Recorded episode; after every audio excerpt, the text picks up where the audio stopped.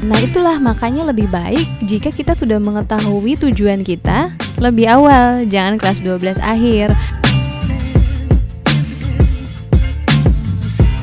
Tips-tips cara dapetin beasiswa gimana sih, Bu? Atau ada ikatan alumni yang kuat di sana.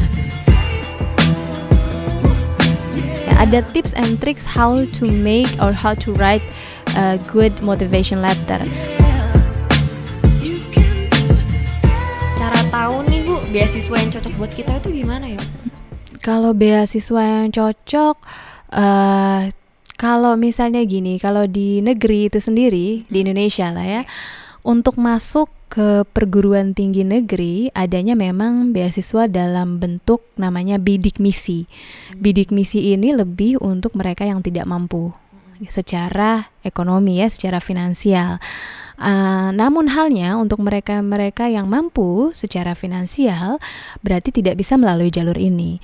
Jalur yang bisa diambil adalah ketika mereka sudah masuk ke dalam universitas itu, sudah menjadi bagian dari universitas itu, biasanya bisa mencari um, partnership dari universitas tersebut Contohnya Universitas A berpartnership dengan perusahaan B atau ada ikatan alumni yang kuat di sana. Nah, mereka itu biasanya akan mengeluarkan beasiswa-beasiswa bagi para mahasiswa. Nah, itu yang bisa dikejar. Uh, dan mereka untuk kriterianya uh, bisa dari IPK-nya GPA gitu. Mereka melihat hal itu juga keaktifan. Sama halnya mungkin dengan uh, motivational letter, recommendation letter itu juga pasti ada hmm. gitu. Itu yang bisa kita kejar lah gitu ya. Kalau di luar negeri kayak gimana? Kalau di luar negeri ya memang uh, tetap saja secara dokumen akademik itu kita harus punya hmm. gitu ya. Um, secara apa namanya? Uh, yaitu tadi portfolio juga kita harus miliki. Uh, nah, itu apakah kita semua sudah memenuhi persyaratan ataupun tidak? Uh, nah itulah makanya lebih baik jika kita sudah mengetahui tujuan kita mm-hmm. lebih awal, jangan kelas 12 akhir. Kenapa? Karena kalau udah dari awal kita tahu, kita sudah mempersiapkan semua dokumen tersebut, university requirement tersebut dari awal begitu. Jadi yang belum punya, wah aku mau ikutan deh gitu ya. Aku mau ikutan lomba ini deh gitu atau aku mau ikutan workshop ini deh, aku mau ikut seminar ini gitu. Nah, itu semua bisa dikejar gitu dari awal sehingga memang uh, pengalaman terbangun uh, dan portfolio itu pun menjadi lengkap dan menjadi bonus gitu. Jadi nggak ada kata terlambat ya bu untuk ngumpulin semuanya. Betul sebenarnya tidak ada gitu ya asal kita berusaha, mm -hmm. insya Allah pasti bisa. Insya Allah.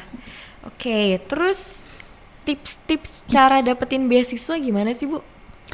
Tipsnya memang um, biasanya tipsnya salah satunya di ini juga di uh, recommend sorry di motivation letternya itu mm -hmm.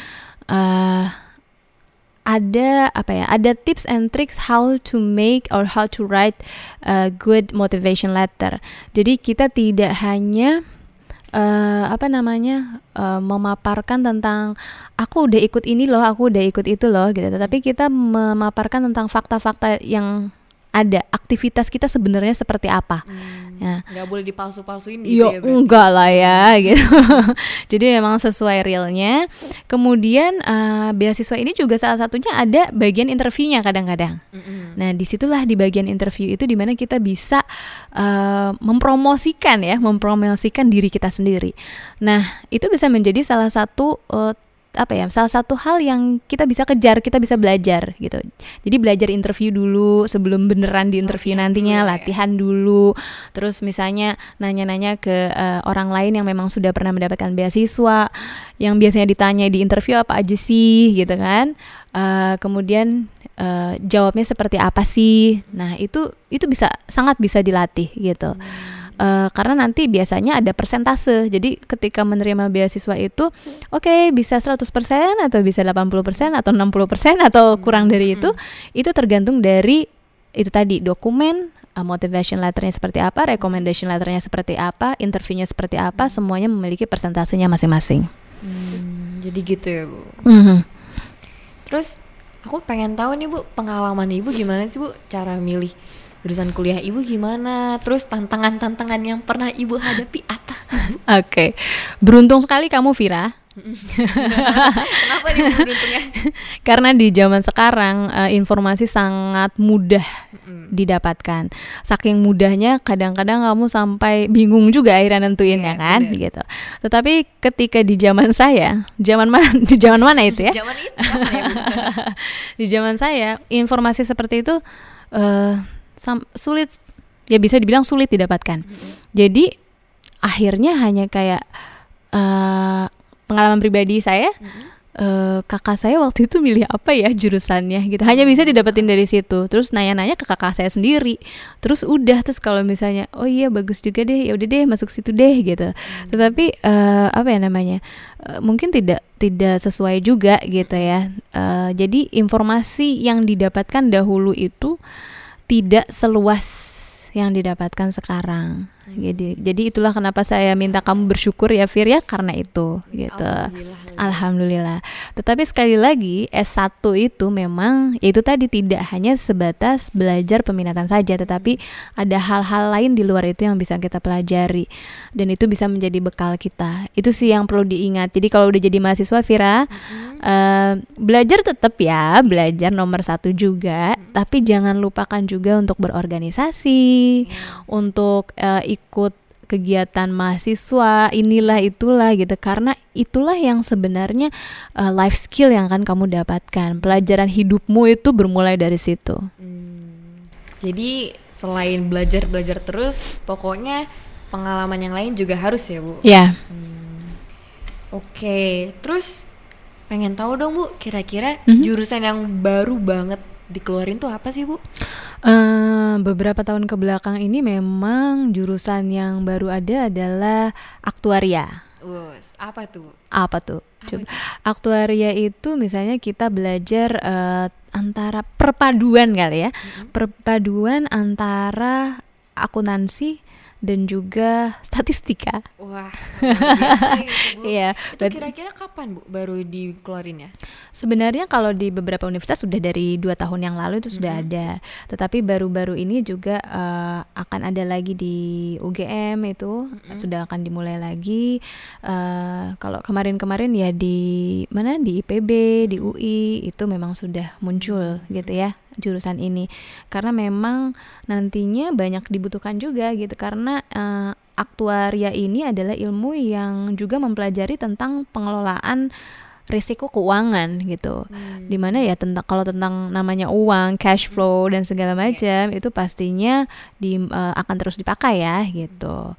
Nah selain aktuaria juga ada lagi eh, ekonomi digital jadi sekarang nggak cuman ekonomi aja atau Ternyata digital aja ya? Betul, perpaduan antara ekonomi dan digital. Jadi kan kalau bisnis sekarang kita lihat banyak sekali yang menekuni bisnis online, Iya. ya dong.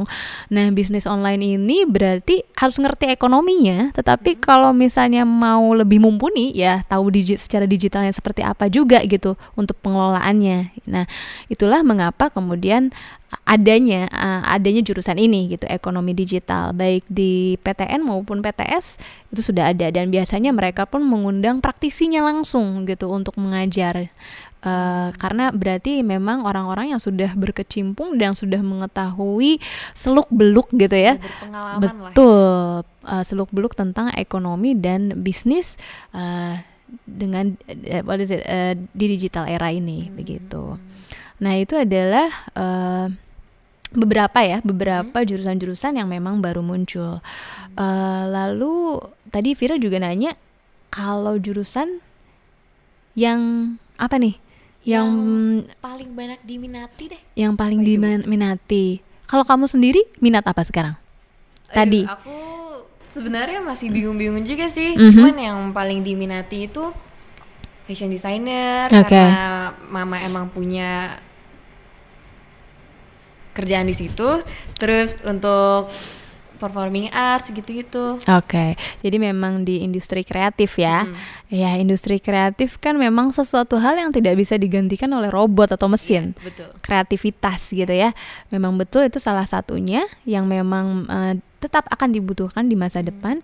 Tapi juga jurusan-jurusan lain adalah contohnya jurusan ya pastinya teknologi dan informasi lah gitu ya. Hmm. Karena semuanya sudah di era digital. Iya. Apa apa? Oh, semua sudah di era digital sehingga eh, kemampuan-kemampuan untuk membuat aplikasi peralatan berbasis digital itu memang sangat sangat diperlukan. Gitu. Orang mau bisnis eh, punya website at- atau misalnya membuka sekolahan deh gitu kayak kita gitu kan pasti ada web- websitenya orang mencari tahu informasinya dari websitenya kemudian eh, penampilannya seperti apa itu kan tertuang di sana jadi banyak sekali eh, apa namanya jurusan teknologi dan informasi yang nantinya akan dibutuhkan di berbagai bidang gitu. Jadi itulah contoh, contoh beberapa contoh ya. Kemudian satu lagi contohnya mungkin di jurusan farmasi, karena farmasi itu berkaitan dengan eh, apa namanya obat dengan obat-obatan kimia dan segala macamnya di mana seperti yang kita tahu mu- mutasi gen itu sudah banyak. Iya. mungkin dari eh, virusnya bakterinya segala macam juga sudah bermutasi. Sehingga adanya penyakit-penyakit yang baru penyakit-penyakit langka. Sehingga dengan adanya penyakit-penyakit baru tersebut berarti dibutuhkan pengobatan juga gitu ya. Pengobatan-pengobatan yang eh, apa namanya yang dapat menyembuhkan eh, apa pasien dari penyakit-penyakit tersebut eh, sehingga jurusan farmasi ini tetap akan diminati dan dibutuhkan di masa depan. Hmm. Terus kira-kira nih Bu, ngomongin masa depan nih Bu. Mhm. Kan perkembangannya ini benar-benar besar banget ya Bu. Terus kira-kira nih Bu, jurusan yang paling dibutuhkan itu apa ya Bu? Untuk di masa depan nih. Oke, Eh, sama halnya dengan tadi yang ibu sudah sebutkan. Sebenarnya yang tadi itu, yang IT itu memang eh, informasi dan teknologi itu sangat dibutuhkan. Tadi kan contohnya udah ada di bidang pendidikan ya, tetapi di bidang medis juga bisa loh gitu kan. Sekarang banyak sekali, eh, misalnya dokter itu ngebedah pasien. eh, pasien untuk mengoperasi jantungnya. Apakah harus membelek semua dadanya seperti itu? Kan tidak seperti itu sekarang. Itu kenapa? Karena dari teknologi gitu dari teknologi yang sudah semakin advance yang sudah semakin canggih. Jadi jurusan eh, yang berkaitan dengan teknologi itu memang akan sangat dibutuhkan nantinya gitu. Kemudian eh, robotik sekarang kan ini banget ya.